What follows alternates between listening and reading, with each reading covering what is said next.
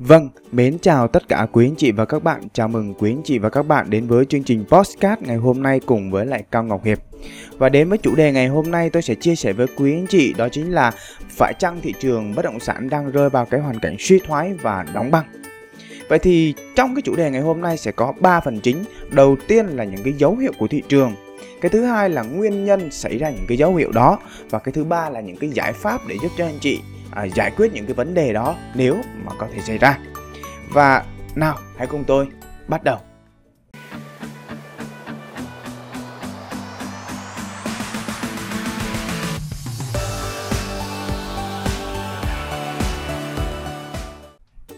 Vâng, trước khi bắt đầu chương trình ngày hôm nay thì tôi xin nhắc lại đây là một cái phần chia sẻ mà ở trong đó tôi không thể nào chắc chắn với quý anh chị là cái thị trường nó sẽ xảy ra trong cái hoàn cảnh đó. Bởi vì nếu mà thị trường xảy ra cái hoàn cảnh là suy thoái và đóng băng thì chúng ta sẽ cần phải nhiều yếu tố khác nhiều yếu tố nữa. Trong đó có kinh tế vĩ mô điều kiện phát triển của khu vực đó vân vân và vân vân. Rất là nhiều thứ thì mới rơi vào cái hoàn cảnh như vậy.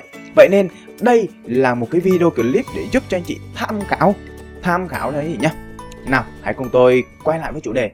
Đầu tiên là dấu hiệu của thị trường.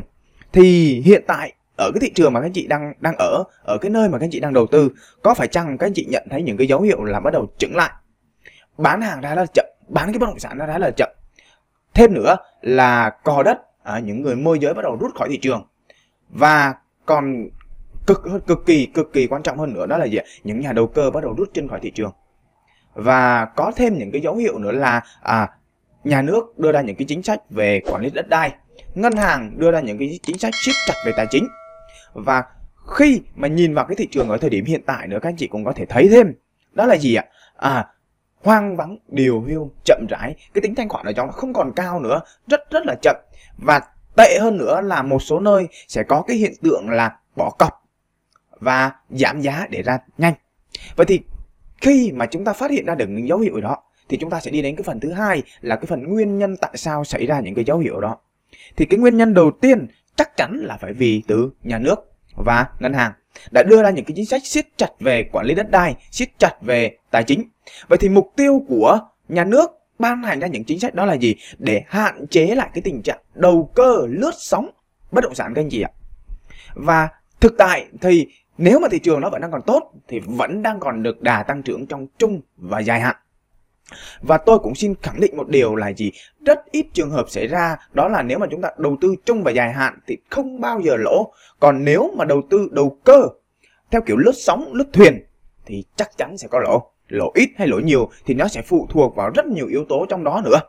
Thì tôi sẽ chia sẻ với quý anh chị một cái chủ đề riêng biệt về câu chuyện là đầu cơ bất động sản, những rủi ro ở trong đó thì hy vọng các anh chị sẽ tiếp tục ủng hộ tôi trong những chương trình tiếp theo bằng cách đăng ký cái kênh này để rồi những cái video clip đó ra thì các anh chị sẽ nhận biết và xem được ngay đúng không ạ? Quay lại thêm cái nguyên nhân nữa là gì? Khi mà chúng ta nhìn vào cái tình hình kinh tế thị trường ở thời điểm hiện tại thì bắt đầu gặp những khó khăn. Tuy nhà nước đưa ra những cái chính sách để hỗ trợ những cái gói để hỗ trợ về phát triển kinh tế phát triển cơ sở hạ tầng ví dụ như là gói 350.000 tỷ. Trong đó có hơn 150.000 tỷ để đầu tư vào phát triển kinh tế à, đầu tư vào phát triển về à, giao thông đường bộ, nâng cấp cơ sở hạ tầng. Thì đó là cái điều kiện mà nhà nước vẫn đang còn làm và tiếp tục được giải ngân rất là nhiều trong cái giai đoạn vừa qua, có phải không ạ? Và cái nguyên nhân nữa là gì? Tình hình kinh tế về chứng khoán, chúng ta phải mở rộng nó ra anh chị nhé. Về chứng khoán, về đầu tư tiền và những cái kênh khác thì có những cái dấu hiệu không được lạc quan cho lắm. À, thị trường suy giảm thì vấn đề khi mà thị trường suy giảm thì dòng vốn nó sẽ giảm xuống. Và khi dòng vốn nó giảm xuống thì là cái gì? Nó cũng là nguyên nhân làm cho cái thị trường bất động sản nó không còn đủ nhu cầu lớn như trước nữa, mà cái nhu cầu nó sẽ bóp hẹp lại. Cộng với đó, thêm cái thời kỳ là bong bóng bất động sản, một số nơi bong bóng bất động sản. Thì tôi cũng nói lại là khi mà bong bóng bất động sản có những cái dấu hiệu gì thì tôi đã chia sẻ với quý anh chị trong cái câu chuyện là chu kỳ bất động sản. Các chị có thể tìm hiểu và xem lại cái video clip đó, cái chương trình podcast đó, được không ạ? Rồi, thì khi đó là cái gì ạ? Cái vấn đề bong bóng bất động sản bắt đầu nổ, thì nó sẽ xảy ra những cái hiện tượng như vậy. Thì bao gồm những cái nguyên nhân. Tóm lại, đầu tiên là từ nhà nước, thứ hai là từ nền kinh tế, thứ ba là gì ạ? Từ chính cái cái cái đầu tư, cái đầu tư của những nhà đầu tư rơi vào cái hoàn cảnh là kinh tế đang chậm phát triển. Đó là ba cái nguyên nhân chính mà tôi chia sẻ với quý anh chị. Vậy thì, tóm lại là gì? Chúng ta nhìn nhận vào cái thị trường ở thời điểm hiện tại, thì để đánh giá được một cái thị trường bất động sản đang rơi vào hoàn cảnh suy thoái hoặc đóng băng, thì cần rất là nhiều yếu tố. Tuy nhiên, các anh chị hãy nhớ một điều này. Để mà thị trường suy thoái thì ở nơi đó chắc chắn sẽ không có cái điều kiện về phát triển kinh tế. Về cơ sở hạ tầng cũng không có. Đặc biệt là cái tính thanh khoản trong thị trường cũng không còn luôn. Cộng thêm nữa là gì? Để có thể đánh giá được cái thị trường đó có tiềm năng phát triển hay không thì chúng ta sẽ dựa vào cái tỷ tỷ suất ha, tỷ suất tăng trưởng dựa vào cái câu chuyện đó là cái giá của thị trường chia cho cái giá thành để xây dựng. Thì cái này tôi cũng đã chia sẻ với quý anh chị rồi, hy vọng các anh chị sẽ tìm hiểu lại ha. Thì cái tỷ suất này nó là một cái phần để giúp cho anh chị hiểu rõ được là thị trường có được tăng trưởng tốt hay không. Được không nào? Rồi. Đó là cái câu chuyện nguyên nhân của thị trường bất động sản giảm chậm lại. Và tôi tin là thị trường bất động sản của Việt Nam vẫn đang còn tăng trưởng rất là tốt trong cái giai đoạn sắp tới à, năm nay và năm 2023. À, các anh chị hãy khoan đã bi quan vì là theo đám đông. Và các anh chị nhìn thấy được rõ là nếu mà thị trường đi theo đám đông thì bong bóng nó sẽ xuất hiện. Và khi bong bóng nó sẽ xuất hiện thì bắt đầu ai vào chậm thì người ta sẽ thua, ai vào trước người ta sẽ được, đúng không ạ? Và chúng ta sẽ hiểu rõ hơn cái câu chuyện là cái gì ạ? Người có kinh nghiệm thì sẽ có tiền, còn người có tiền thì sẽ có kinh nghiệm À, đó là một câu nói mà trong giới đầu tư bất cứ ai cũng phải biết và hiểu rõ về câu nói này.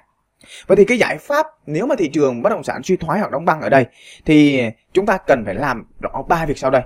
Cái việc đầu tiên đó chính là quản lý lại cái tài chính của quý anh chị. Một số anh chị à, đi đầu cơ à, sử dụng những cái đòn bẩy về tài chính của ngân hàng, à, vay tiền, rủ bạn à, cùng đầu tư và có thể là một số anh chị mới cưới thì có một số tiền dư. Thì cái vấn đề đầu tiên chúng ta cần phải quản lý lại cái tài chính của mình làm sao cho nó phù hợp.